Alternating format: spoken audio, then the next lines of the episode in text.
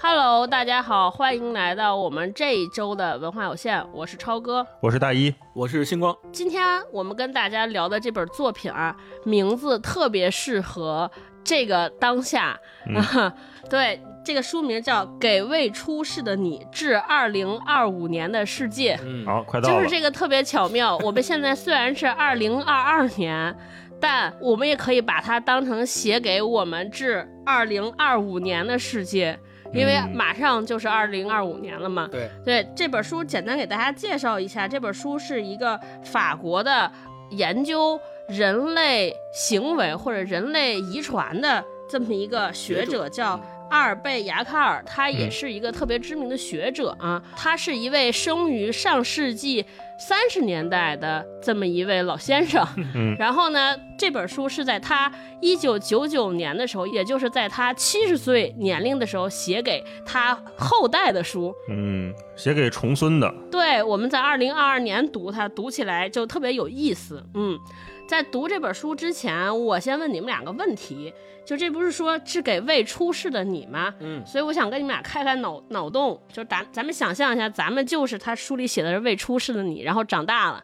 有一天哦家里边儿，你们家有人跟你说说家里边儿啊有一位故去的长辈，在他生前的时候专门给你们这辈儿人写了一封信，啊，你也长大了，我是时候把上面的这个 秘密传达给你了啊。咱家到底有多少个厂？快点告诉我。然后你把这封信收到，打开嗯。打开之前，你心里会有什么期待？就是你希望这里边告诉你啥？你刚才一说这个脑洞，我第一个反应就是，首先给了我一本家谱，然后上面有我祖先一直传到我这一代所有人的名字都在上面，一直到朱元璋是。是吧？啊对对对，朱元璋不是我们家这支的。第二个就是这个家谱里面可能再翻一页，有有什么武功秘籍、什么如来神啊掌之类的。你刚才一提这脑洞，我就突然想到这个。然后第三点就是我会想，我的曾祖父如果给我来写一封信，第一我怕我看不懂，因为他很有可能是用文言文写的，这是第一点。第二点是。哦我有可能看懂之后，我也不理解他到底在说什么，他想表达什么。我怕我接不住他想要传达给我的那些讯息。就跟我们看这本书似的 嗯，因为如果比如说是，嗯，我的祖父写给我，那我觉得因为我们两个之间隔的年代还不算那么久远，我认为可我可以理解他写的东西。但是我如果是曾祖父或者再往上的一些。呃，长辈、祖辈们写给我的，我就会有可能会产生我理解不了他们，他们有可能他们所处的年代和我们所处的年代的差距也会很大。比如他们可能都是前清末年出生的，然后民国生活在民国那个时候，那也许跟我所生活的时代，改革开放，呃，我们所见到的一切都差距太大了。生在春风里，长在红旗下，是吧？，对，没错，所以我就很可能会理解不了他们，嗯，然后，嗯，我肯定会看，就是如果你给我说，哎，这是你曾祖父写给你的，你看看，我肯定会认真仔细的看，但是也就是看看而已吧，我觉得大概率是这样。，那你有没有希望这里边含有什么信息？我希望他跟我说，呃，其实咱家挺有钱的。咱家金条埋在五棵松了。对，海外有一个父亲戚，然后叫什么什么名字？如果你生活上有困难，可以写信给他，他会帮你的。我发现这然后去找海外之后，发现亲戚给你一堆饼，说吃吧，当年就是这堆饼救的我。我跟星光想的一样，我就希望给我一东西，根本不用是信，就只是一份这个遗嘱，里边有财产就完了。啊，欧洲哪个对大庄园的那城堡是咱家的，你去就行了，那儿有一管家等你呢。就啊我希望，就是他信里边就给我写说说这个我们。就是你现在所有经历的一切，就是对你这种考验。啊到今天为止，你的考验通过了啊，啊 你就是西红柿首富，啊！对，对，你就是张多余。你就变成 capable 了，然后啊然后就把这东西拿出来，一打开一看，哇，一开始遗产，继承了这么多这么多这么多。嗯对我就是希望是这个。大老师呢？你希望是啥？一样。我没想到都都这么现实。我我我看题的时候我审错了，我以为是家里的长辈，不是那种曾曾祖的那种感觉。我还想的是，要是我爷爷，或者是说多少年后啊，收到亲人，就是那种至亲的一封信，会是写什么？所以我是当这个题来回答的。嗯，但是如果说前面那个曾祖的那个，我想的也是跟你们差不多。就是首先呢，我肯定就不认识他，对吧？他也不认识我，嗯嗯所以他说那些事儿，大概率像星光说的，我也不知道，我也不在乎，我也没经历过，所以文笔也不一定好，对吧？你也不是什么文学家，你也没有留存到今天，那肯定也是个正常人写的东西，所以也没什么文学价值啊。那如果说是一个，就是我按我那个答错了的题来想的话，我我其实是觉得这是一挺浪漫的问题，就是它会对，让我们觉得信是一个带带着一点古典美的那种感觉，因为。首先，我希望他是不讲道理，给我讲一些故事。就是如果是我认识的亲人哈，故去的话，给我留的信，就是讲一些秘密，讲一些我们一起经历过的同一件事儿，讲一讲就是他或者是跟他或者跟我们家相关的。我我印象特别深刻的是，我看王鼎钧回忆录，我觉得那个就是一个呃上一辈留给下一辈几代人都特别有共情的一封大信。他叫回忆录，他也叫信也好，对。因为他在里面讲战争是什么样的，他们家怎么逃难，怎么生活，然后吃上一顿饭的时候有多开心，然后家里会因为什么事情吵架，因为什么事情欢喜，父亲母亲给他怎么样的家训，我觉得那个是呃所有人读下来都会有通感的。我特别喜欢这种讲故事，就像我们上一次聊北岛城门开，就它里面就都是动词，对吧？它不是特别多的感受啊，因为故事我们是可以传承的。其次，我特别希望这封信他是手写给我，肯定是手写 毛笔，而且还是毛笔字。哎，有可能还可能还是什么小楷、什么小篆什么的，咱也不懂哈。那如果说我们现在写一封信给未来的半个世纪以后或者四分之一世纪的人，可能我们就直接击打了，或者是写在电脑里了。我希望是手写的，因为呃，这个时代的信，就他们那个时代的信，呃，到如今我们来看，不是简单的通信工具了，因为我们现在太多话可以拿网络来说了。那信的意义是什么？我觉得它有两个属性，一个是时间性，一个是人性。就这个，嗯时间性就是说我们写信需要时间，收信等信也需要时间。那在这种不同的时空里面，我们感受到生命的张力，对吧？我们等啊，我们写呀。那不管是收信的人还是写信的人，其实都在这张纸上能感觉到时间的流动。我们拿到那张纸的时候，你就能看到说，哎。当时他写这儿的时候有一个顿笔，对吧？他写这儿的时候可能有一个涂抹的痕迹，甚至说他写在这个纸上还有点茶渍，是吧？有个茶缸子的印儿，是不是？我们能想象当年他在写的时候，他他在做什么？我们似乎能通过这张纸进入他当时的时空。嗯，那这个这种回忆，我觉得是挺美妙的，也是挺神奇的啊！不管这个人我们认不认识。然后另外一个就是那种个人性，那就是所有的信件里面，我觉得，尤其咱们中国人写信，我觉得。最浪漫的就是开头说“见信如面”，上一封信已收到。嗯，说上一封信已收到，那你最近过得怎么样？上次你提到什么什么什么？嗯，我能感觉到就是人是被挂念着的。那上一封信我们聊到哪儿了？这一封信来，我们接着说。所以，嗯，我特别希望他是讲故事，然后手写给我的一封信。那具体讲什么，就看他的想留下什么了吧。嗯，我是这么想的。嗯，但如果是财产遗书的话，我也。更开心。刚才大一说的这个，我总结一下，就是咱们仨的想法都一样，就是你给我写那么多文字性的东西，其实就可能不通用，但只有财产是通用的。来点实的灰的，对吧？对，暴露了。哎，好，那我们就今天进入这本书啊。嗯，这个我先跟大家说个私心。这本书是我给他们俩推荐的，然后推荐之前我又特别惴惴不安，因为我先看的，然后大家就说，嗯，那行，读一读。后来有一天，大老师在群里问说，我们下礼拜就读这个呗，然后我还说，嗯，我觉得还行，但是不知道你们俩喜不喜欢，因为我内心中感觉这本书大老师读了肯定会疯，就是。就是我自己觉得，我感觉，我觉得这种书应该是大老师最特别困难的书。我 甚至就是脑海中都翻想出画面，感觉大老师读书的时候那种皱着眉头叹气说：“唉，写啥呢？唉，我都能想出来。”所以我就是特别惴惴不安。呃，然后我就觉得，哎呀，但没想到大老师说：“哎，那就读这个吧。”所以我们今天的第一趴让大家给大家介绍这本书是个写啥的书，就这个光荣的使命就交给大老师。哎呀。啊，超哥太了解我了。我读书的时候就是 exactly 就是这样的感受啊。刚开始看名字，啊我以为是那种挺深情的信件，就是我们之前都什么读过什么致女儿书啦，什么给孩子的多少封信啊，我以为是这种特深情的。就是你同意读这本书，是不是因为还看了前言？就是前言里边也还挺深情的，对不对？对对。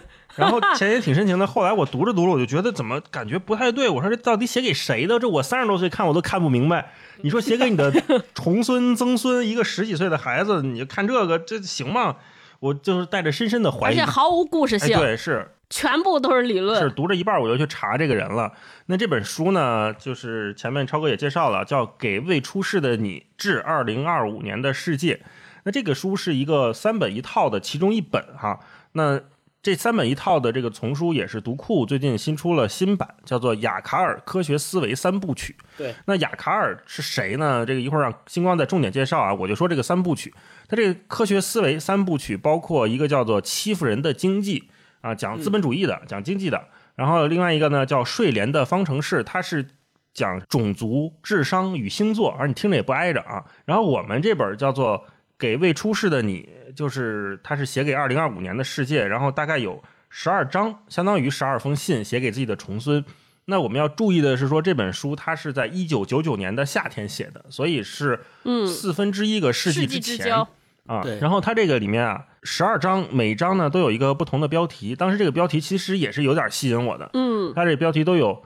呃，第一篇叫革命，第二篇叫我生命中的一天，然后反抗的效果、不服从、新的眼光等等等，然后最后谈祖国是什么，然后谈在相信与知道之间，最后一个是聊从现状到计划。它是一个你看起来是方方面面都不挨着，但实际上他因为这个人是研究遗传学的，所以在这个书里面他会利用各种数理化，反正就是，然后又结合社会学、哲学、天文学、政治学等等等等的一系列的这种我们说的学科思维，然后来分析我们的社会现状，提出一些问题，然后提出一些警醒，大概是这么一本书哈。那嗯嗯他在这里面也提到了一些比较具体的问题，就是放在我们今天也可以再次思考的。比如说，他说，二零二五年的时候，八十亿人还能不能在这个星球上继续存活，这是一个问题。嗯，然后他也提问说，消费狂热会带来什么样的后果啊？同时，他也说。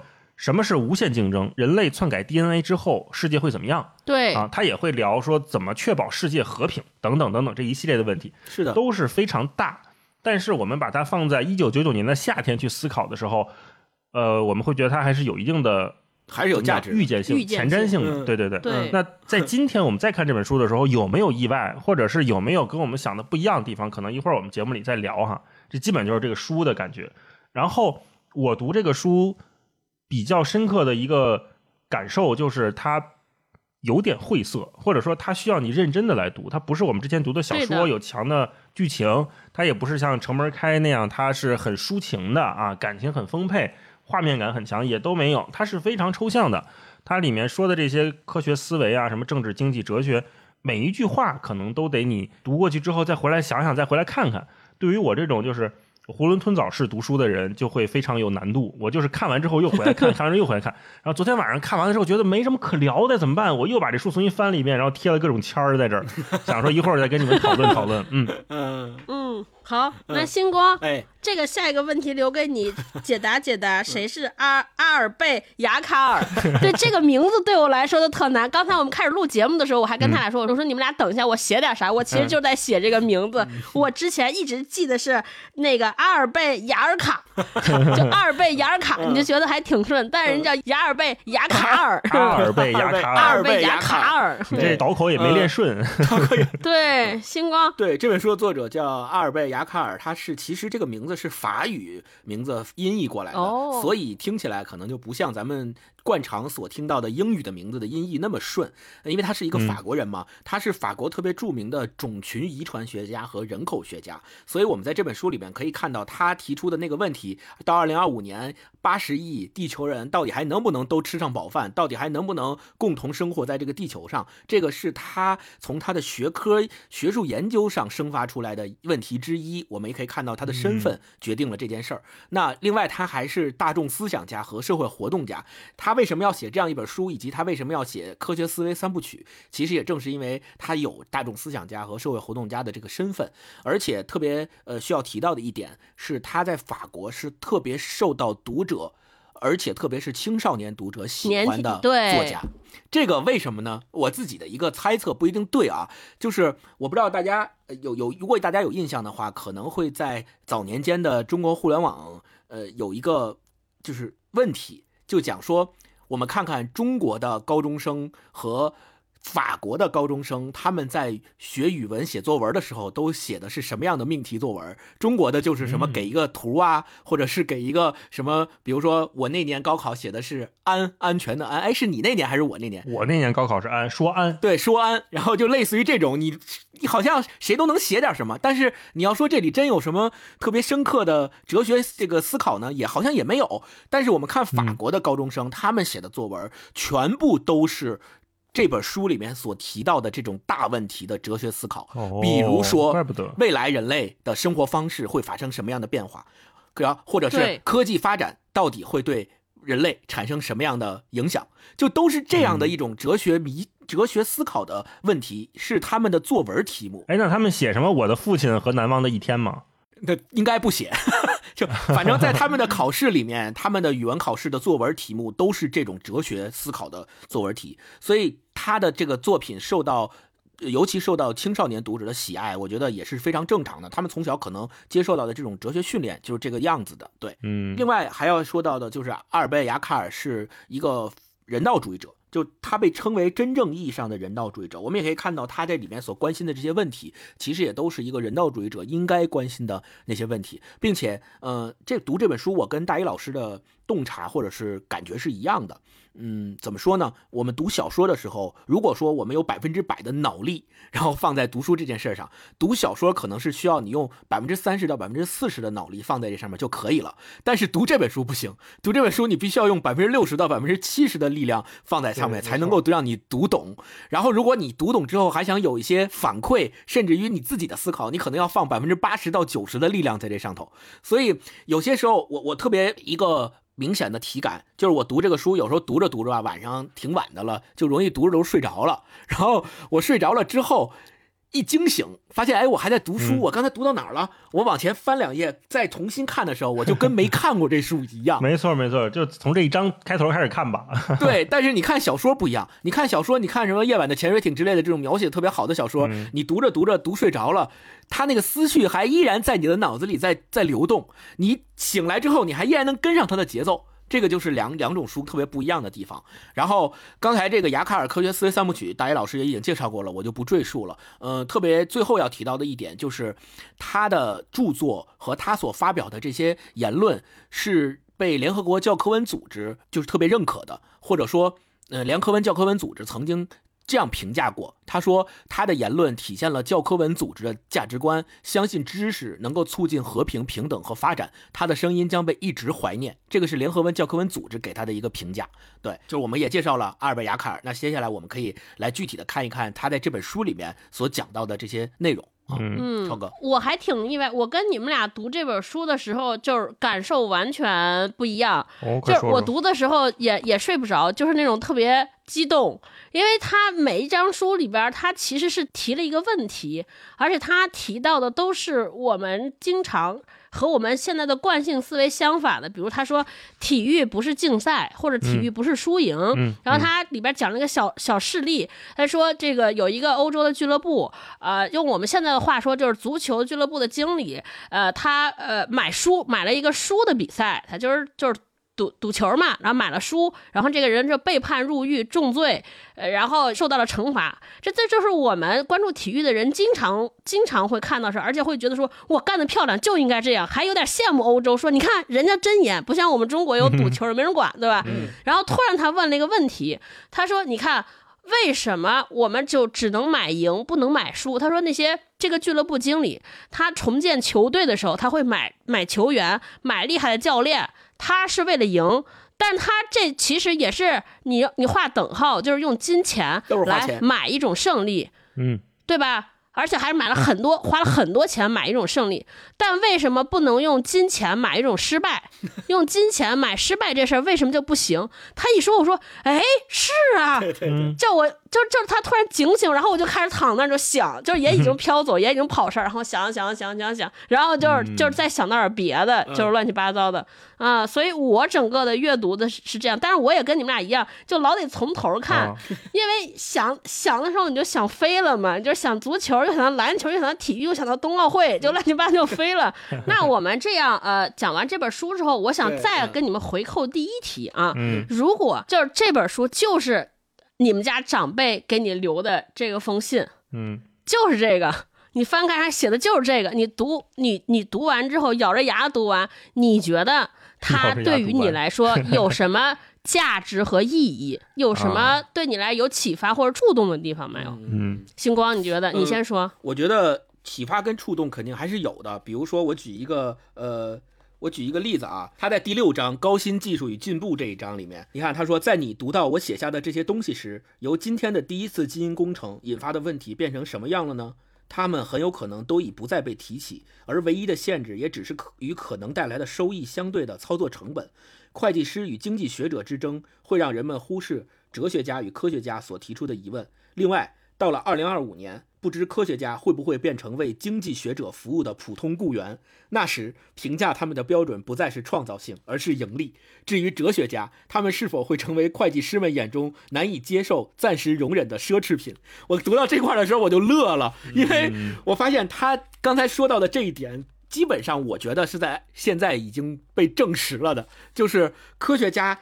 渐渐的，都好像变成了为经济学者服务的普通雇员，然后哲学家变成了会计师们眼中暂时容忍的奢侈品，就是一切都为经济发展服务。然后我们说任何东西都是增长，说任何事情都是我今我这个公司今年又比去年取得了多少百分之多少的盈利，我的财报有多么多好看。他从来就很少我们再会说，呃，科学上的。创造或者是科学上的发展真正为人类造福带来了什么，以及哲学上的思考真正能带来什么？你看前几年那个克隆人的那个中国中国的那个科学家。做那克隆人，一开始的时候也是好多人骂他嘛，批评他说你这个违背伦理之之类的这种东西。但是后来好像也不了了之了，不知道最后是给他惩罚了还是怎么样。他最终那个科学实验好像该做也做了。所以我的我我就理解说，像这样的点，他在这里面提到的，我读到之后，第一是会会心一笑，觉得嘿说的还真挺对的。没想到一九九九年写的时候还真预料到了，对，还真说着了。第二点就是我觉得，哎呀，他怎么就能？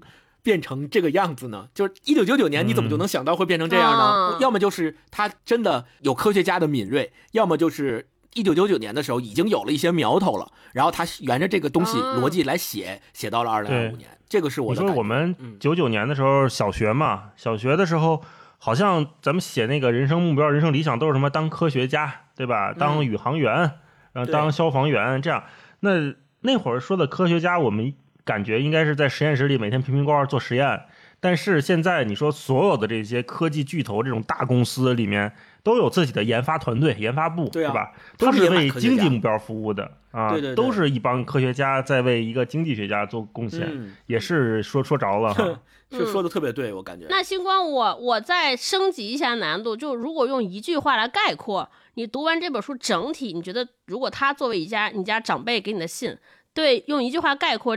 这封信能给你的价值是什么？能给我的价值就是我会得到一个一种鼓励。我发现，在我的曾祖父那一辈儿的人，他们就已经开始思考这样的大问题了。那么，我觉得作为我传到我这一代，我不应该把这种你你说是我们家的传统也好，你说是这个时代的传统也好，都行。就是我觉得作为我来说，我不应该把前人我的祖辈们他们所思考的这个链条。或传统在我这儿打断，我应该继续沿着他们的路，或者是继续沿着他们的思考去继续思考我们这个时代应该提出哪些大问题，以及用他们所留给我们的这种写信的方式，我去想，我也许我不是写信了，我可能是留一个什么云存储之类的东西，或者或者可能甚至于可以留我的三 D 影像之类的，拍一个 vlog。对，我要去想我怎么去给我的呃孩子们、我的后代们去留下。类似于这样大问题的探讨，我留下的东西能不能也给他们以同样的启发？这个我觉得是对我自己提出的一个鼓励，也是一个挑战。我我我的体会就是这样啊。嗯，大老师呢？对你来说，有点意义和价值是什么？对我的答案应该就是特俗的，我觉得就是爱。首先，我能感觉到这个曾祖他在爱着我。他也在爱着这个世界。那刚才星光说完之后，有点启发我，我就会觉得，哎，这老头可以啊。那会儿就想想这些问题了。那我们这到三四十岁的时候还没想明白呢，是吧？那我们到六七十岁的时候，能不能努努力，也给人留下点这种啊，能还越个二十五年、三十年的东西，那这辈子你真是没白活哈。鞭策，嗯对的鞭策。对，然后我就看这书的时候，我频频的想起那个呃弗兰克尔写的《活出生命的意义》那本书，那个里面其实也是一个关于爱的传递。因为嗯如果大家知道这个弗兰克尔，他其实是个犹太人，然后心理学家，家庭也特别贫困。那在二战的时候，他们又逃难，逃难的时候呢，父亲就饿死了，然后他的母亲和兄弟还有妻子在集中营里面都是相继的离世。他在集中营又关了三年，出来之后，他写了这个可能是畅销全球几百万册吧的《活出生命的意义》这个书。那这本书里面，我觉得他有一段他说关于回忆和爱的语言，我觉得是最精彩的，也跟这本书就我们读写给未出世的你其实是有呼应的。他是这么说，他说。爱是人类终身追求的最高目标。我理解了诗歌、思想和信仰所传达的伟大秘密的真正含义。拯救人类要通过爱与被爱。我知道世界上一无所有的人，只要有片刻的时间思念爱人，那么他就可以领悟幸福的真谛。在荒凉的环境中，人们不能畅所欲言，唯一正确的做法就是忍受痛苦，以一种令人尊敬的方式去忍受。在这种处境中的人们可以通过回忆爱人的形象获得满足。我天生第一次理解这句话：天使存在于无比美丽的永恒思念中。嗯嗯他这段里面关于思念、关于回忆爱人，都是我从给未出世的你这些有点佶屈咬牙的文字里面能看到的长出来的那种小草似的感觉。这本书嗯所谓信的那个功能或者价值，它被延伸了，就是它可以被回忆，但是我们不仅仅是来交换信息，它作为记忆的一种载体，我们记忆的一部分。为什么我们说回首往事，我们说百感交集，就是因为我们通过这一封封的信记住的怀念呢，是我们最爱的人，然后我们也能感觉到他在爱着这个世界啊，这是我觉得这本书最大的意义和价值吧。嗯。超哥呢？我读完这本书，它对于我来说最大的意义和价值，就是我觉得它向我传递了一个信号。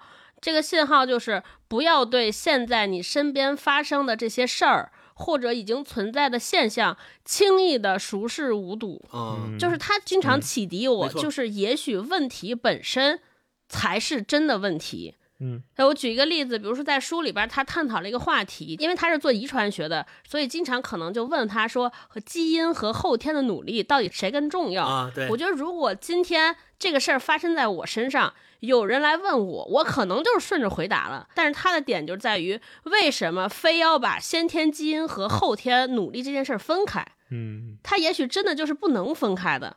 我觉得就是都是这些小点串成的时候，让我启迪，就是不要对现在已经在发生的事儿或者经常做的事情做惯性思维，就不要就轻易接受。他这里边也写到了这个所谓改革啊、反抗啊。就我当时看到这些标题的时候，我也是特别下意识的就想，哎，改革他是不是就在讲说，因为他是世纪之交，我在当时在预设他说他是不是在讲说下一个世纪社会呀，或者是这个嗯国家呀会发生一些什么？嗯包括说反抗的效果，我可能在讲说人是他是不是在讲人的叛逆呀？因为这写给孩子们青春期呀，你要怎么着？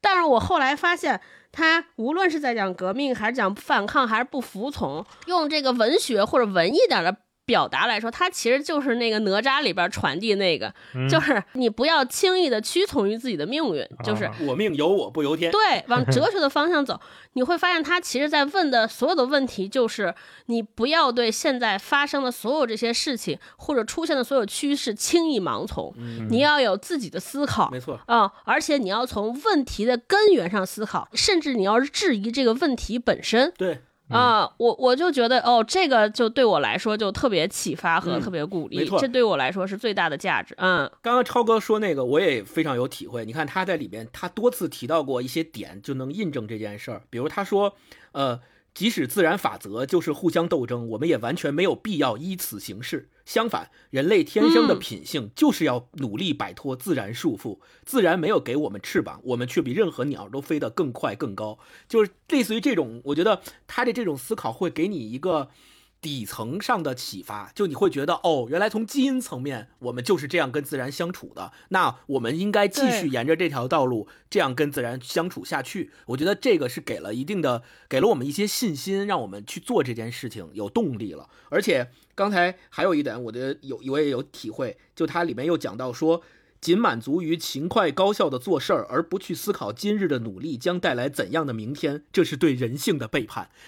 我觉得，我觉得这句话简直可以作为一个书里面的座右铭，贴在所有九九六加班卷起来的人的那个床头上。就说你你你不能仅满足于这个勤快高效的做事儿，你要考虑说你今天的这些事情将为你的明天带来哪些改变。我这个是振聋发聩的启发，嗯，给我是感觉，嗯，那我们再接下来再往进入这个书里边走的深一些。呃，因为这我们前面说，他是在一九九九年世纪之交的时候预言二零二五年。那我们站在二零二二年的今天，离二零二五年很近了。你们俩读完之后，觉得就他哪些事儿说对了，嗯，哪些事儿超出，甚至发展超出了他的预料，就是你们看的过程中有什么觉得吗？大老师，你先哦说说。我先说一个给我看乐了的，就是他在这个其中有一段说占星的，他是在第十一章和那个在 相信与知道之间这一篇里面，他说想看清做出这种区分的必要性，只需要看看这两者混淆的最为厉害的领域。他说，其间盛行着各种各样的星象学家、预言家、算命先生以及宗教领袖。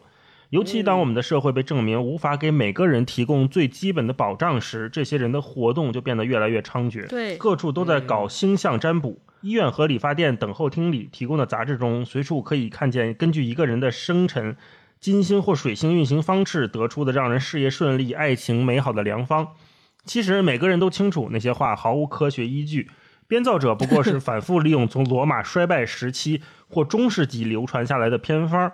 丝毫没有考虑过，从那时到现在，星座的位置已经发生改变。嗯今天我们已经知道，古人从天空中观察到的星座，如摩羯、白羊、金牛等，不过是视错觉效果。嗯，天空的星星看上去离我们很近，其实在宇宙中相隔颇远，所以压根儿不必在意这些杜撰出来的胡言乱语。就好像马拉基或者诺查丹马斯的预言，都用极其隐晦的语言写成，怎么解释都可以。然后后面还写等等等等啊。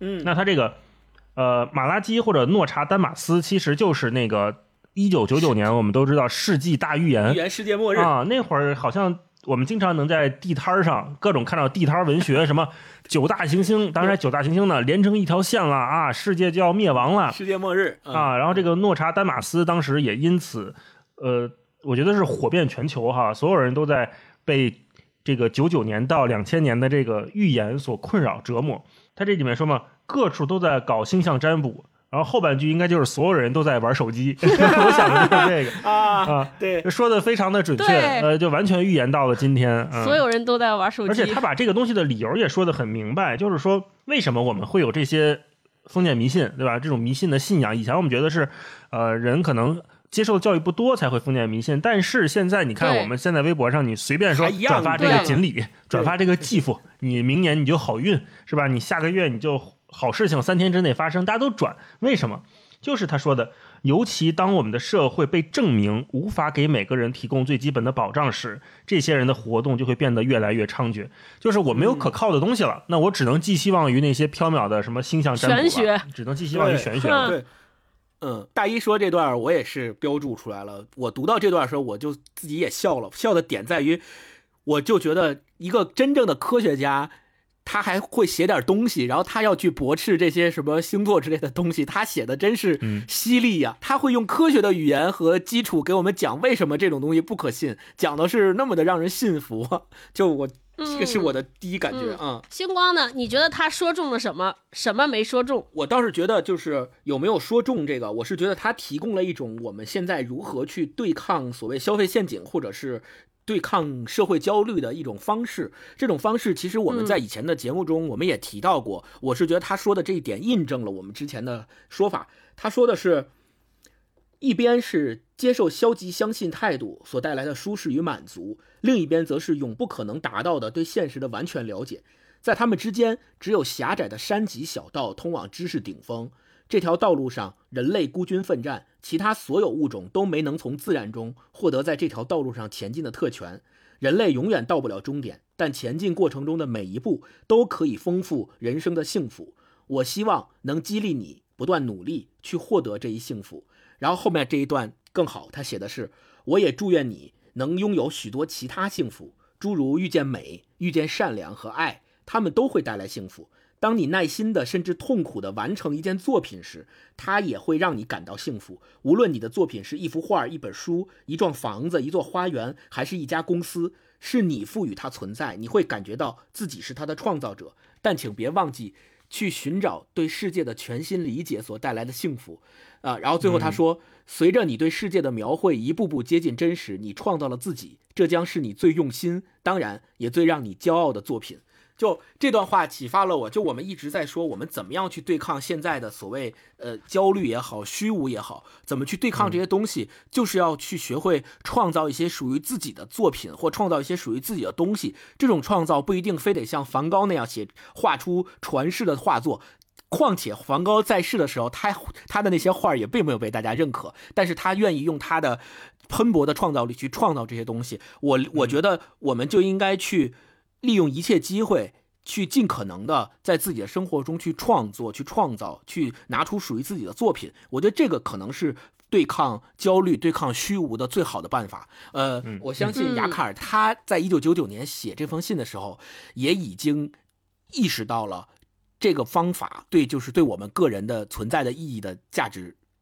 极大，所以他才写进了他的这个这个信里面嘛。嗯，对，而且我接着星光那个说，雅卡尔他一直他有一个观点，在这本书里也有展现。他认为我们每一个人就是我们这一生要创造的作品，所以我的经历，我的我的感觉。还有我所有做的事情都是在创造我自己。大家好像觉得说我来这个世上一事无成、碌碌无为，我每天两点一线吃饭上班，别人都那样了，对吧？有社会地位，有影响力，要不然在物质上有丰厚的体会，对吧？这但是你看我，我就是每天一个小职员、小普通人，啥都没有，是不是我的人生就无意义呢？雅卡说不，人类的遗传链上，你是一个重要的一环。所以，你只要过好你这一生，对于人类，对于人类这个种族，你其实就已经是有非常重要的意义。这个真的不是鸡汤，嗯，对，它是站在人类遗传学家的角度来阐释我们整个人生的意义和价值。我觉得这个就是让我觉得特别温暖的地方。整个看完书。可能这也是大老师说的，你从他这里边文章中读出爱的这个理由。没错，对，嗯，就刚才超哥说那段，让我想起来以前特别早的时候，老罗罗永浩讲过一段类似的话，但是他就用比较通俗的语言说了，他的意思就是说，如果你的一生都是在庸碌碌无为之中度过，你也没有什么呃创造什么公司啊，你也没有大富大贵啊，你也没有出名啊，也没有当明星啊，你什么都没有创造，那你是不是这一生就白白的浪费了？说。并不是，因为你选择了，就是你选择了做一个碌碌无为的好人，你没有为这个世界添乱，添乱，对你让这个世界更美好了一点，对你让这个世界更美好了一点，而不是让它更痛、更不美好了。对我觉得这个还是虽然有点鸡汤。但我觉得还是非常有鼓舞力量的，嗯。我看到这里边就是他全书预测二零二五年哪些是一样，哪些是不一样的。他有些可能我还没有看看明白，但是有一个我明确感受到了，就是就是讲欧盟那件事儿，我不知道你们俩有没有印象？对对对。对，二零零零年当时可能我我有点记不清，但那个应该是欧元区在谈，就是要在整个欧盟内部建立欧元区。对。当时莱哈尔还在这批判呢，因为当时欧盟建立的一个前提就是大家接受了二战。战之后痛苦的教训，说我们不能够再用国家和国家之间的冲突，让人类整个遭受了灭顶之灾。说我们不行，我们得建立这个区域，我们要建立共识。然后雅卡尔当时还对这个区有了更高的期待，他认为说欧盟当时的建立完全是出于这种呃消极的原因来建立，对吧？我们不要再发生战争，不要发生，不要再进行杀戮，不要进行互相践踏。这个他认为是一个消极的理由，然后还有就是大家整个推行的所有的这些统一也好、共识也好，大家关注的整个欧盟区都是如何让每个人发每个区发展的更好，它是经济的利益也很大。那雅卡尔还在这提出说，我们是不是应该有更高的目标，在这个区域内，我们应该更关心那些教育、文化，或者更关心文化以及于个人的福利，对吧？他还提这个要求。但是他恰恰没有想到，二零二五年欧盟感觉也快不行了，对吧？真的是英国都脱欧了，然后各个各个群体之间也即将四分五裂。我就特别想说，当他知道了欧盟是这样，不仅他说的那些更高的理想没有实现，感觉要连这个基本盘都保不住了。我看到这儿的时候就会心一笑。对嗯他，他这里面还说到了一个什么地中海文化圈儿他说他想，我理解他可能是想。继续继承希腊的文艺复兴时期传承下来的欧洲文化，他想把他觉得，与其构建一个政治上的欧盟实体，把货币什么统一化了，不如先在文化上入手，把地中海圈儿那一圈儿的那个欧洲那些国家的悠久灿烂的文化继承下来，让它在文化上变成一个欧洲文化的整体，去这样去传承。结果现在政治上的这些事儿，国家和国家之间的联合都不行，英国已经脱欧了嘛，就如果他能够看到。现在这个情景的话，我不知道他会是什么想法。嗯，不是我不明白，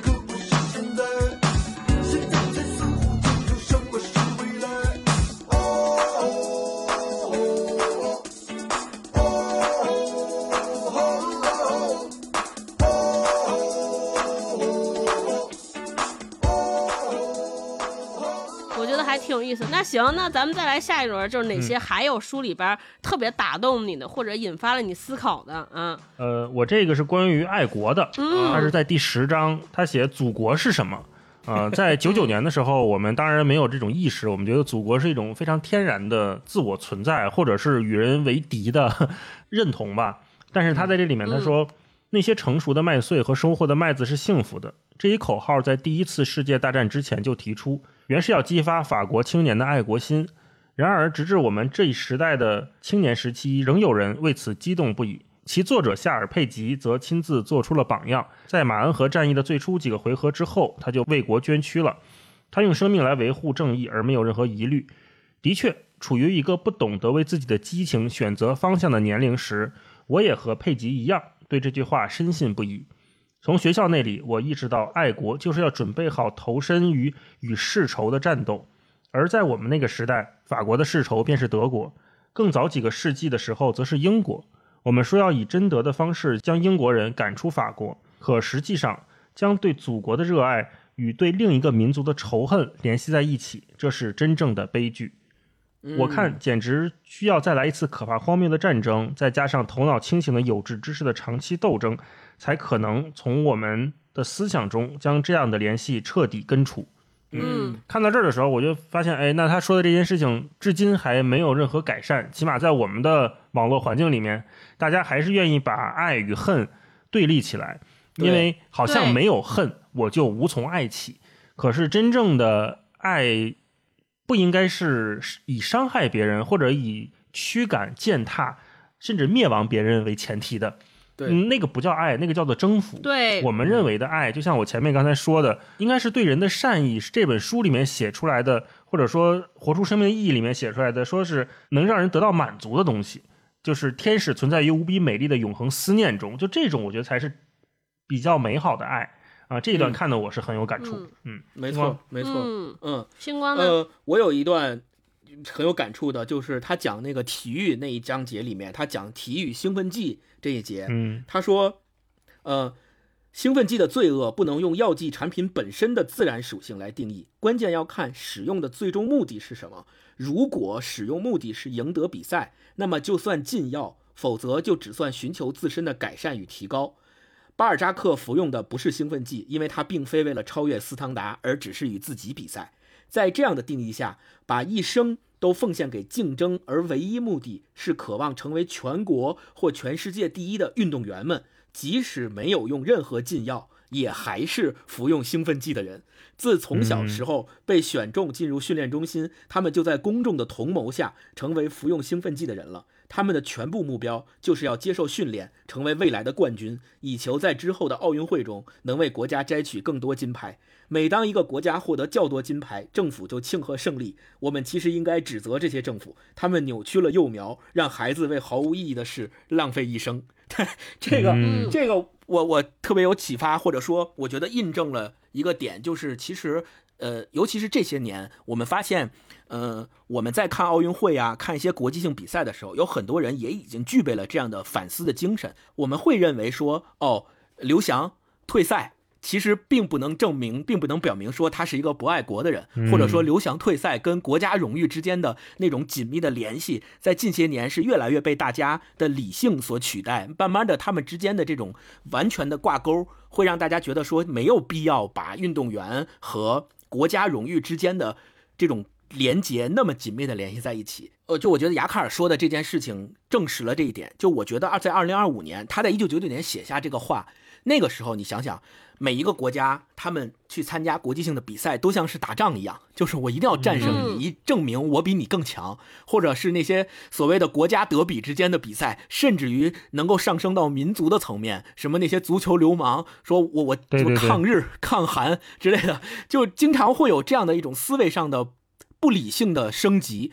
然后雅卡尔在一九九九年提出这个事儿之后，我们发现。快到二零二五年的时候，大家的理性是在不断上升的。有很多人会提出这样的质疑，说我们没必要把一个简单的体育比赛赋予那么多所谓国家民族的大义在里面，它就是非常好看的简简单单的体育比赛，不行吗？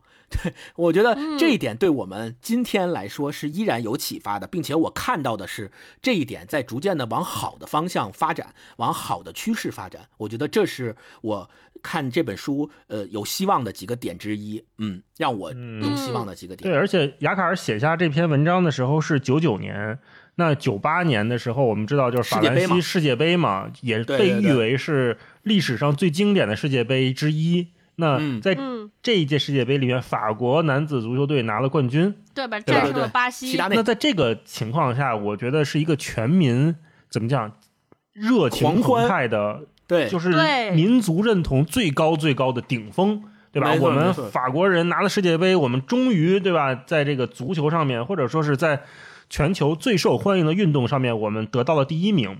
那在这个时候，这个嗯雅克尔就突然泼了一盆冷水，对吧？他说不要把这些东西连接的这么深，然后同时他也在嗯就我刚才前面分享，就是在跟大家说法，就是祖国到底是什么？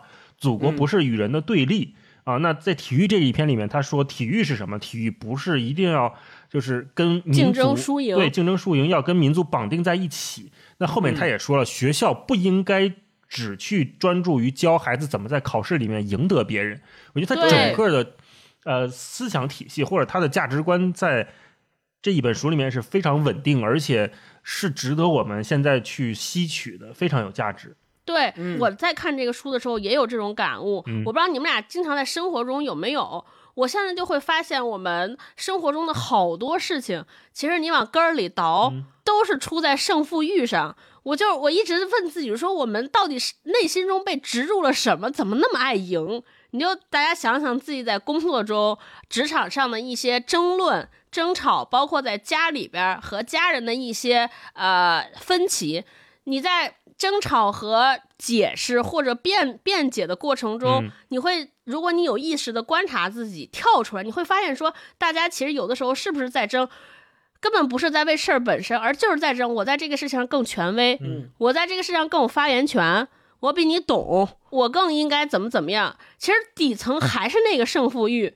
然后我就今天读完这本书之后，我就想说，因为以前我们对于胜负欲的抵抗，你就用我自己，我就是压制，说哎不别别别别，你现在又在这儿争赢了，别那么赢，别那么赢，就是压制。嗯但是这个压制，咱们之前不是讲不解决问题委曲求全不解决问题，因为它经常会时不时冒出来。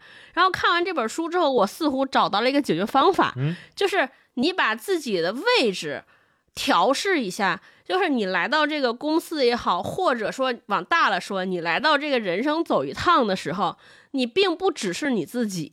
当你把自己活成了个体的时候，你当然要竞争，对吧？我们适者生存，在这个公司里边这个职位上，我如果不赢了他，我这 offer 就丢了。我他当经理了，我就我就当不了了。对对对，但是如果我们把整个人，我们把整个人生上一个层次来看的话，这站更高的点看，比如说我来这个工作，我其实是不是在解决问题？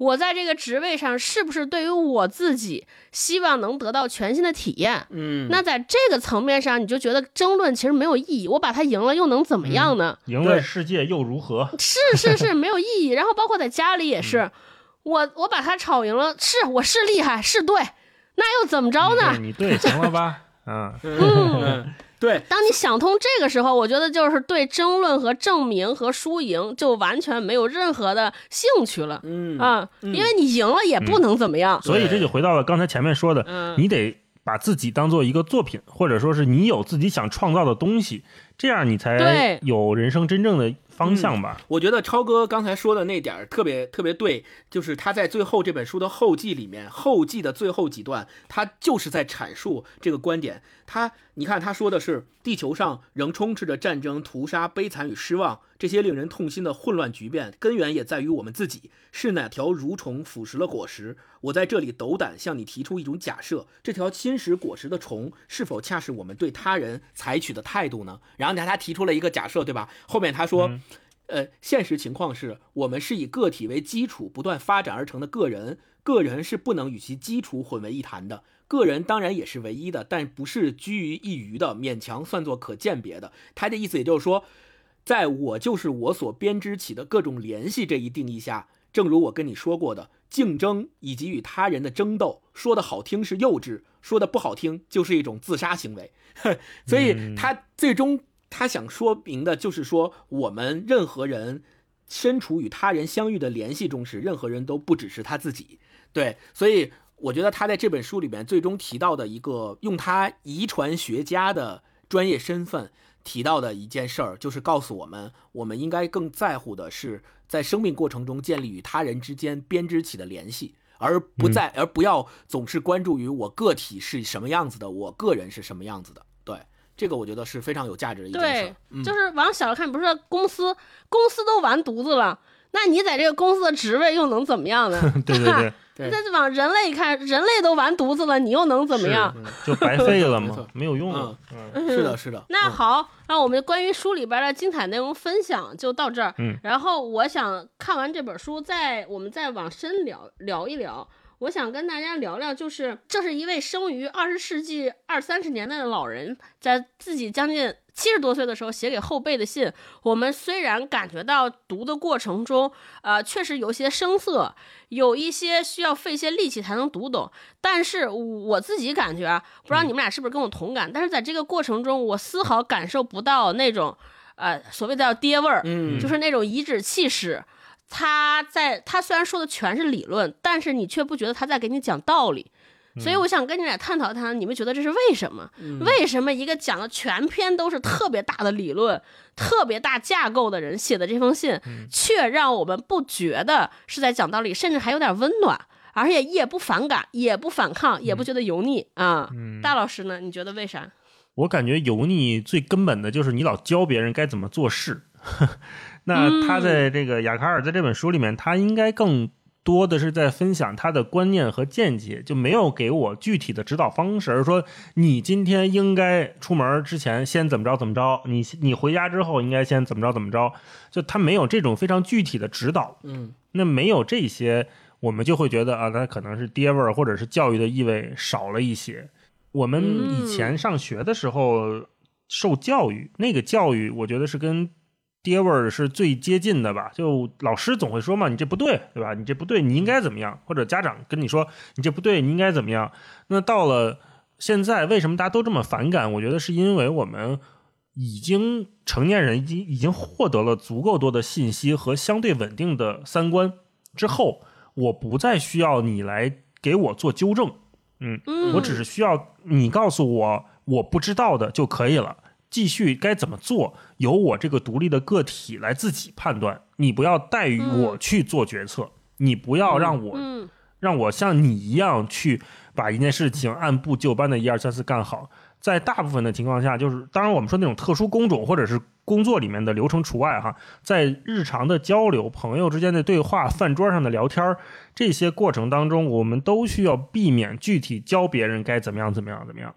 我经历过一个特别让我反感甚至于讨厌的一次饭局，不能说是谁，一说是谁就都知道哈。一个人 在在一桌上聊天，呃，相对有名，也没有特有名嗯，啊、在一在一桌上吃饭，然后呢，我边上有一个我们以前的一个同事，就比较年轻的一个女生，这个女生在跟另外这个中年男人在讨论一些具体什么问题，我记不清了。但是这个中年男人突然就转过来跟这个女孩说：“你现在这个问题，我我不告诉你答案，你应该去读康德的什么什么书的第多少多少卷的第多少多少页，它里面有回答这个问题。”我当时那个白眼儿啊，我就直真的是想翻到后脑勺去了。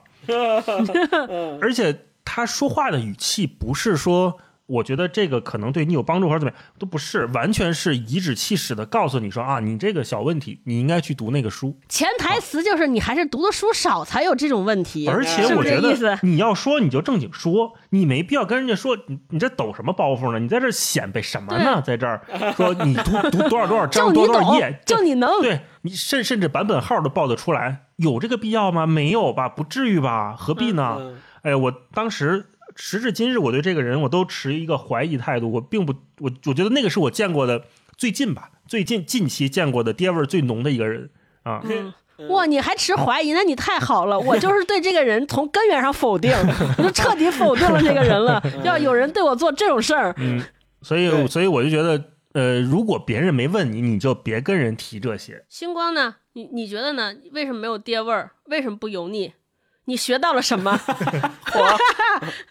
嗯，那个，其实我我对这个事儿的理解就是，嗯，我第一觉得，你看咱们从这个词源上面分析啊，什么叫爹味儿，其实就是代表本质上说这件事儿或者表现出这种味道的人，他对对话的对象就是不平等的。就是我在跟你对话的时候，我就天然的把我自己置于了一个比你更高等的位置上。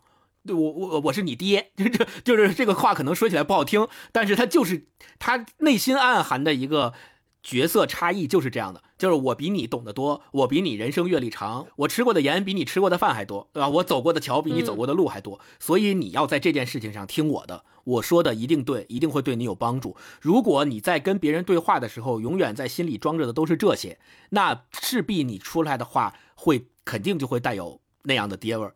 所以那。就是雅卡尔他这个有一点他说的特别对，他说关于你，我知道最基本的一点，你是人类中的一员，这一点足以建立起一种一致性，将我们彻底连在一起，因为人类是不可分割的。这句话其实也就说明了一点。如果你天然的把跟你对话的那个人认为他在身份上比你低一个等级，于是你用居高临下的态度跟他说话的时候，你就把自己天然的跟他分割开来了。嗯，你你是你，他是他，你居高临下的对他训话，在这种分割的情境下，你说出来的所有东西必然或多或少会带有这种爹味儿。那当你认为说，其实我跟他，我跟我对话的对象两个人是有一致性的，他有不明白的地方，我也不，我也对这个世界依然有很多不明白的地方。他的那些困惑也是我曾经有的困惑，或者以后我的困惑，也许也会是他的困惑。当你有这样一致性的观点的时候，你就会发现你跟他之间是不能分割的，你就不会把你的。位格一下提到说我是你爹 这这个这个地位上，然后我居高临下的跟你谈一些事情，我觉得这个是从心理层面上去避免怎么样去爹味的一点。另外一个就是像大一老师刚刚说的，很多时候如果别人明确的向你提出了请求，说我现在这件事情不知道该怎么办了，你有没有好的办法或好的建议能够提供给我参考？别人非常明显的提出了这个请求的时候，你才应该去表达你在具体意见上的一些指导或建议。他没有提出这种请求，没有明显的这样的要求的时候，我觉得不要主动的去说这件事情，也不要主动的说，哎，你应该这样这样做，你这样这样做就一定没有什么什么问题。我觉得这个是不太合适的啊。嗯，超哥呢？我在思考一个问题，就是呃，我们为什么会觉得生活中的人有些人说话特别有爹味儿？我觉得“爹味儿”这个词和这个呃他说话的态度是没有关系的。比如说，有些人说话特别礼貌，嗯特别客气，嗯。但是你还会认为他的话语中是有那个特别不容置疑的那种权威感或者教训你的感觉，嗯，但是另一些人，就比如说像道长啊，包括像马东老师啊这些人，他虽然在输出观点，但是你从来不觉得压迫，也从来不觉得他是在呃对你进行攻击。这两个东西区别在哪儿呢？或者是说，到底谦卑的本质是什么？谦逊到底是什么导致了谦逊？我个人觉得，就是他们对于这种未知的开放，还有对任何事物保持着一种深入思考，还有这种可能性的探讨。就我们为什么讨厌那些人？我们讨厌别人榨着你贴标签儿，是为什么？是因为这些人，这些榨着和贴标签儿你，他们天生的就认为事情只有一种答案。如果你没有按照那个答案和那个标准行事，你就是错的，你就是不对的。嗯，但是，是不是所有事情都有一种解法？是不是事情只有只有一个角度？是不是事情就是那么非黑即白？我觉得未必见得。就真正的谦卑，就是当一个人提出了他的见解、他的看法的时候，你退出来看，说，哎，他这个看法挺新鲜，他提出这个看法是出于什么考量？会考是出于什么角度？我觉得，如果你从这个地方去分析、去理解，那大概率。没有任何事情，任何世界的万事万物都没有那么确定、那么普通的答案。嗯所以我觉得，嗯，谦卑也好，或者没有去爹味儿也好，去油腻也好，我觉得就是要先从让世界保持更多的多样性，或者我们是不是一直在探讨新角度、新解法的这个方向开始，那才能让当你知道一切都是不确定，一切都有新可能的时候，那我觉得大家那个权威感或者标准感就会降低。嗯啊，能我觉得这才是开放和谦虚的根源性的办法啊。嗯就是世界在我们面前展开的时候，对你我而言都是一样的未知，都是一样的好奇，没有谁比谁更懂嗯这个世界多一点。所以你也别教育我，你也别来教训我，我也我也不想听你的这种教训，因为你也对这个世界一无所知，我也对这个世界一无所知，对吧？谁说谁呢？任何问题，当你拆分到不同的角度之后，我觉得都有不同的解法。就是我刚才前面举那个例子，嗯，我们还原在现实场景中，当有一个人，比如说咱们仨人讨论，当有一个人问你说，哎，这个你觉得是先天的基因重要，还是后天的努力更重要？如果你直接站出来说答案，说啊，我认为什么什么什么，我认为先天努力，那个人说啊，不对，我认为还是后天怎么着，这就是形成交锋。但是但是你想，那些谦卑的人就开始坐在这儿思考，是不是这个世界只有先天构成和和后天努力这两种分野，嗯对吧？如果他连这个动机他都还可以有角度去思考，那那他有什么不能接受的？他真的就没有任何吵架的动机，也没有任何教育别人和强输出的这种动机，因为一切就有可能他提出的所有话和所有的姿态都是在和别人探讨，都是在和别人交流和分享啊。所以再说回这本书，这就是我喜欢他的部分，就是他提的所有都是设想和问题，然后再和一个后辈在非常虔诚的来分享自己的一些看法。嗯分享的一些观念和一些可能性，同时他也提出了衷心的祝愿，说希望你可能不要做的像我一样，比我做的更好，或者你能想到比我想的更远或者更好的东西。我觉得这个就是完全就是跟就是一下子就去油了，嗯因为他认为我自己还没有那么好。我自己做的还确实是有进步的空间，那么你来接过我的棒，对，你来让世界变得更美好。哇！我看完之后就觉得我，我也特别希望有一个这样的长辈。我曾经很想知道，同样的话要说多少次才好？那些再三强调的老套，长大了才知道是不是需要。很少主动拥抱，就算为了自豪，腼腆的笑，要强而又低调，穿的不了我赠送的外套，过时也不丢掉。还是一样，太多理所应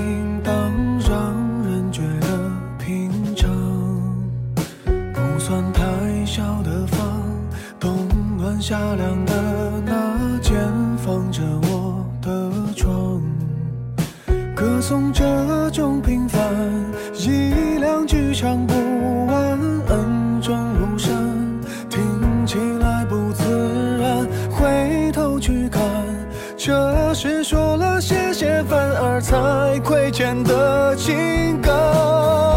哦，爸爸妈妈给我的不少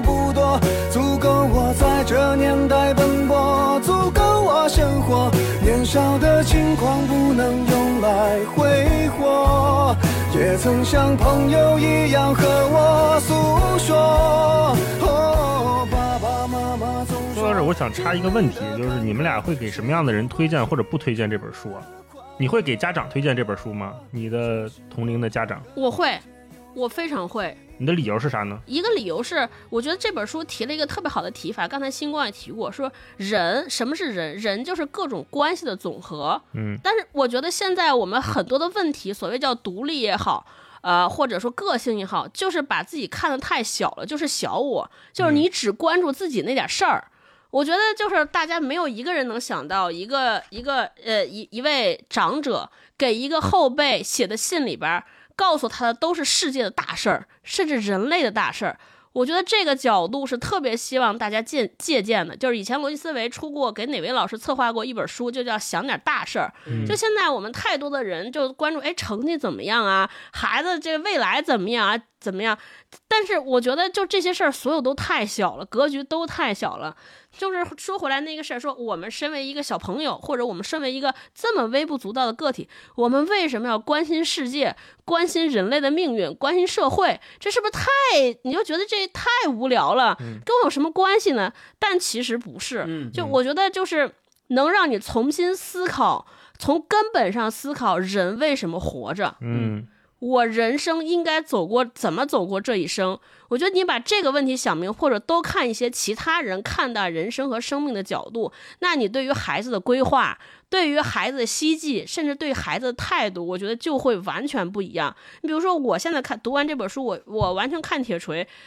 我就就完全对他没有任何限制，因为他作为一个人类个体，他的使命就是来传载这个人的基因。嗯对，所以他就是干这件事儿。那至于他的人生是有成就感或者没成就感，过得好或坏，我都不在乎，我都觉得没关系。戴老师前面说，他是一个作品，他是他自己的作品，那我为什么纠正？作品就没有好坏之分，哇！所以我觉得看完之后给我特别大的宽慰，嗯，就让我自己不想活得那么小，然后这个活得不小也不是强上价值，但真的是我觉得就让给了一个看待生命和生活的另一种特别不一样的视角。就我还想说一点，我就觉得这本书里对于年轻人，所有在校的年轻人也特别推荐，因为就是他告诉了我们一个信号。你应该怎么思考问题？就大老师前面开始讲说，我们小时候写的论文，或者我们我们中学语文考试的题目都是这样这样这样这样。但是你看，我们我国考有过考 GRE 和托福经验的朋友就明白，就是英语写作的时候有一个作文，就是它有两种，一个叫 argue，一个叫 issue。就 argue 就是其实要讨论和辩论什么，issue 就是你要自己提出一个问题。我觉得这种训练其实就是思辨和创新的来源。你不要就是我们特别适合我们中国的学生特别会找答案，就是你说一问题，你问我一问题，我立刻去找答案。嗯，但是我们要更有能力去质疑问题本身嗯，啊、我觉得这才可能是特别好的、特别有价值的。嗯嗯对，刚才超哥说那个人是社会关系的总和，那个是星光引用马克思说的啊，不敢不敢，嗯回头以为是星光说的。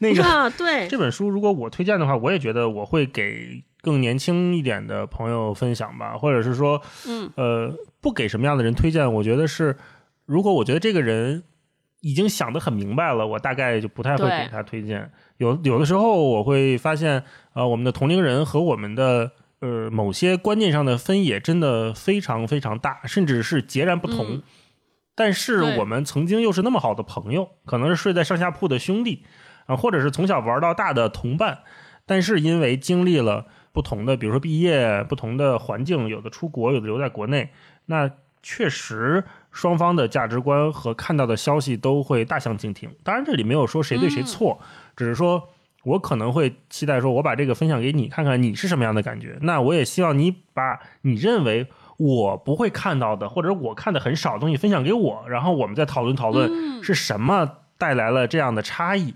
这样的交流，我觉得是挺美好的，也是开放的。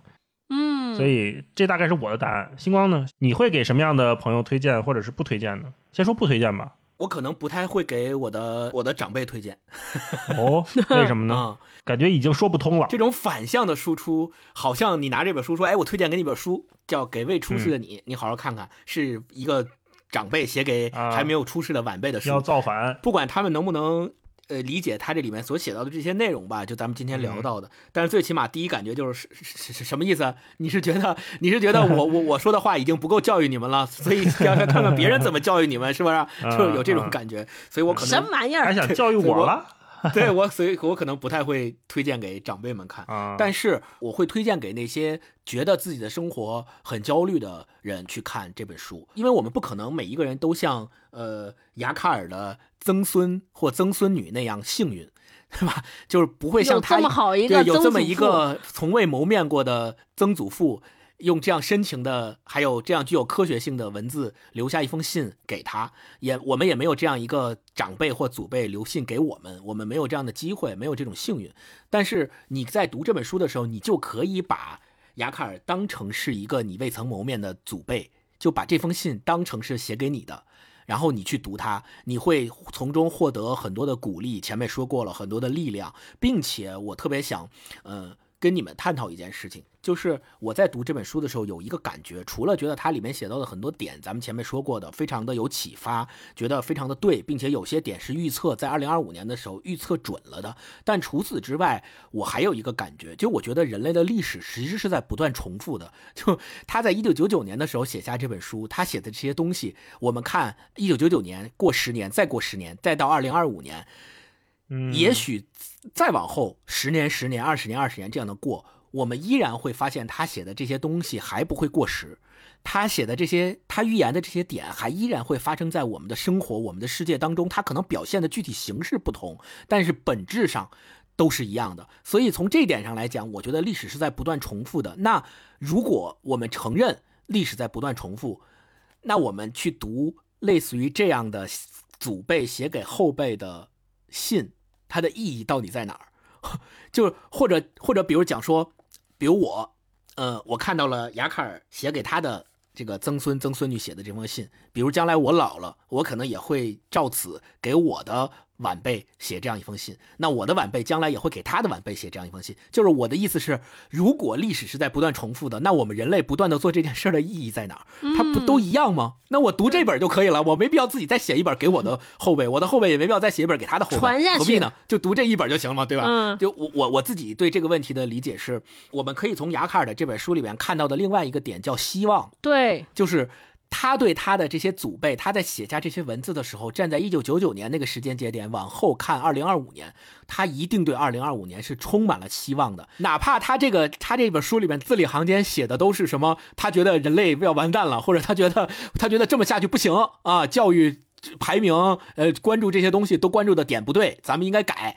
但是他本质上还是充满希望的。他觉得他的曾孙、曾孙女儿这一辈有，首先是有机会看到他写的这封信，其次他觉得他们还有机会实践他这里面所提到的那些应该改变的东西，嗯以以及他们还有机会去成为更好的他们。嗯 哈，这这个这个是我读这本书一个给我特别大鼓励的一点，所以我觉得，如果我未来老了，我写给我的晚辈，或我的晚辈再写给他的晚辈的信，每个人写的内容都不同，但我觉得有一个贯穿始终的点就是希望，嗯，就是我在写这封信的时候，我一定是希望我的晚辈能过上比我更幸福的生活。嗯同样的，他们也会希望他们的晚辈过上比他们更幸福的生活。嗯就是一代一代这样传承下去的这种祝福，我觉得是特别温暖的。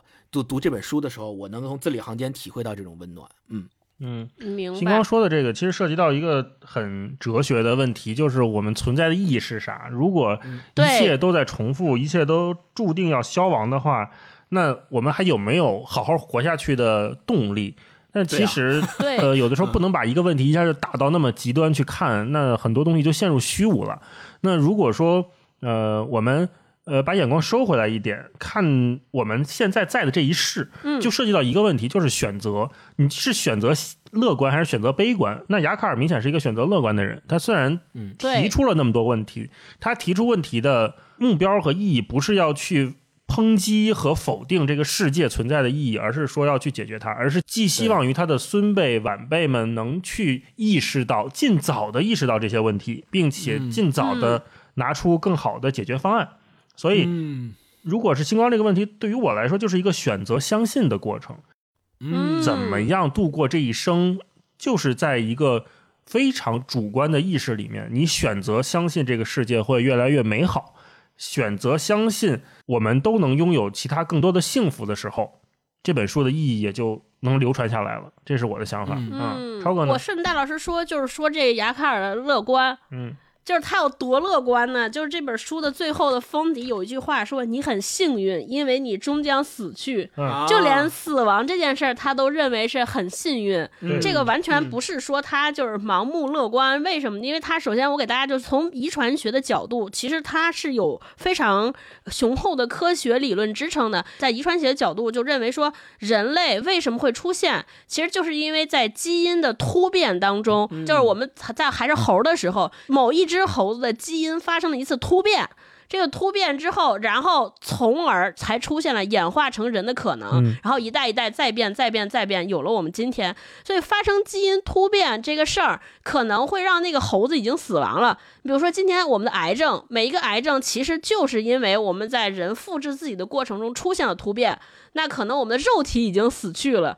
但是因为有了基因这个突变和传承，有了更多的可能性。从悲观的角度看，哎呀不幸；但是从乐观的角度看，可能某某每一次新的癌症的发生，都是让我们对于了解人类自身基因有了新的价值。也就是说，这个患病的人虽然他自身非常不幸，但是站在人类群体的角度，他其实是给了我们人类能解救自己，或者人类更延长自己在这个宇宙当当中存活的一种可能性。他提供了一个线索，所以他应该是拯救我们所有人类的一个英雄，可以这么说啊。嗯所以从这种角度来说，就是我们即便终将死去，但我们也是有有意义的、有价值的啊。嗯那我们就来最后一个问题呗，嗯就是我们也将到来二零二五年了，嗯呃，马上迎来了，咱们也可以对二零二五年，你们俩咱们仨一人也许许一个美好的希冀，或者我们也可以给我们的二零二五年留点儿留一个封信。如果有幸啊文化有限这个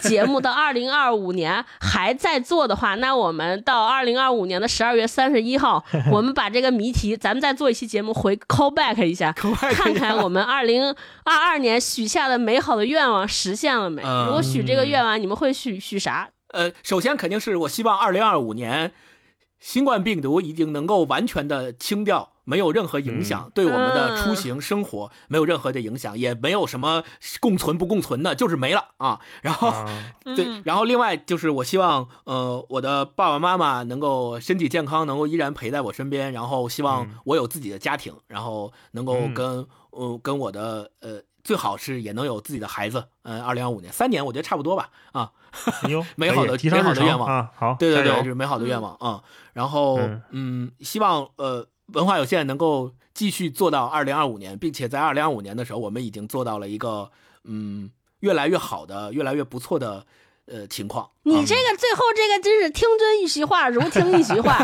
但凡二零二五年还做，就肯定能比现在强。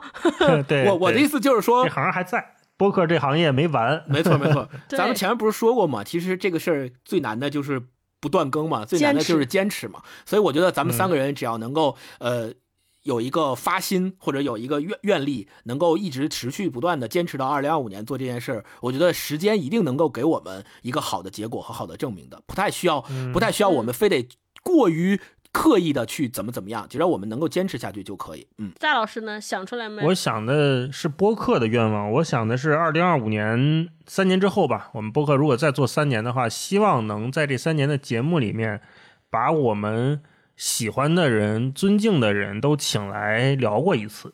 嗯然后这个人应该是我们三个人都喜欢、认可的、尊敬的人啊，希望能在节目里面跟他好好的聊聊我们好奇的真问题，这是我的愿望。嗯啊，超哥呢？嗯啊，我的愿望可虚呢，可能我感觉别说二零二五年了，可能二零五五年也未必能实现。是什么呀？我就特别希望，世界和平就是到 不是不是，就是有一天我们对输赢这件事儿从根本上丧失了兴趣。啊，人类集体躺平，我觉得是不爱输赢不意味着是躺平，就是大家所有的这种对于更多可能性的包容啊、对于更多方向的那种从心底里边的接受，或者对于呃所有事物的对于我们自己真正的打开，就是我们会有更多的对话。更多的讨论，替代现在的这些争论和争辩，嗯啊，我就希望所有，包括我希对这个不能叫内容行业吧，就我就希望有越来越多不同样态、不同呃不同样子的好内容、好作品，就比如说影视啊、书籍啊，都都出现。就是、嗯就是我我现在老觉得现在我们所有东西都太一样了、太一致了、太统一了，包括网上的声论就是太非黑即白，只能这样或那样了没。错，我希望在未来能看到更多的，就是毛书记那话，diversity，就是不同的可能性。对，嗯啊、大家能够完全，因为现在已经很坏了，那在坏的情况之下，大家我觉得那就放开了吧。但凡有点变化就是好事。，对对对对对对啊，对这是我的希冀。嗯，行呗，太好了，那我们今天就聊到这儿哦。最后，我想以书里这一段特别美好的话作为结束。好我给大家念一下，他在前言里边写，他说：“千万不要认为你的影响是可以忽略的，不要认为你只是预测中将于二零二五年遍布地球的八十亿人口之一。事实上，和他们中的每个人一样，你也占据了一席之地。”你并不比那些所谓强大的、有社会地位的人弱多少，也不比那些遭到社会抛弃、似乎总被排斥的不幸者强多少。嗯，你存在的重要性与总统和流浪汉没什么两样。永远不要被这样的潜在思想控制，永远不要说我无能为力了，或者更糟的，反正我没有办法。然后说，在人类的地球这个舞台上，你和其他八十亿人一样，将要饰演自己尚未被写就的角色。啊对，我就把这段话送给在开年送给大家，就是大家千万无论发生什么都不要气馁，你的人生的意义就是要饰演自己尚未被写就的角色。嗯我们是来角色扮演来了。存在无限可能性。对，任何现状都是好的。嗯，好那我们今天的节目嗯内容就先这样。好，那我们这期节目也跟读库打了个招呼哈，我们会在评论区选出三位朋友，送上这个雅卡尔科学思维三部曲的小套装，是三本一套哈，我们会选出三位朋友送出来。你可以听到这里给我们留言说一说听我们这期节节目的感受，或者说咱们一起回答一下超哥提的第一个问题哈。如果说有一天你在家里发现了一封长辈写给你、留给你的信，你希望信里面是什么啊？是什么都可以哈，我们来开开脑洞。嗯，对，这个好。好，那我们今天就到这儿。好希望小宇宙二零二五年就是成为最大的 app，这样我们所有的东西都能被看见。好，那我们今天就先聊到这儿，啊，拜拜拜拜拜拜。我迷蒙的眼睛里长存初见你蓝色清晨。这世界有那么多人，多幸运，我有个我们。这悠长命运中的晨昏，常让我往远方出神。灰树叶飘转在池塘，看飞机轰的去远乡，光阴的长廊。脚步声叫嚷，灯一亮，无人的空荡。晚风中闪过几帧从前啊，飞驰中旋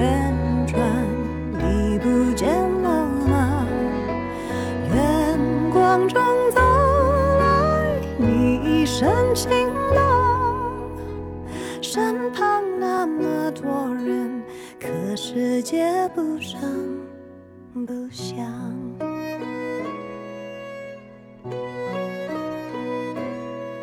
这世界有那么多人，多幸运，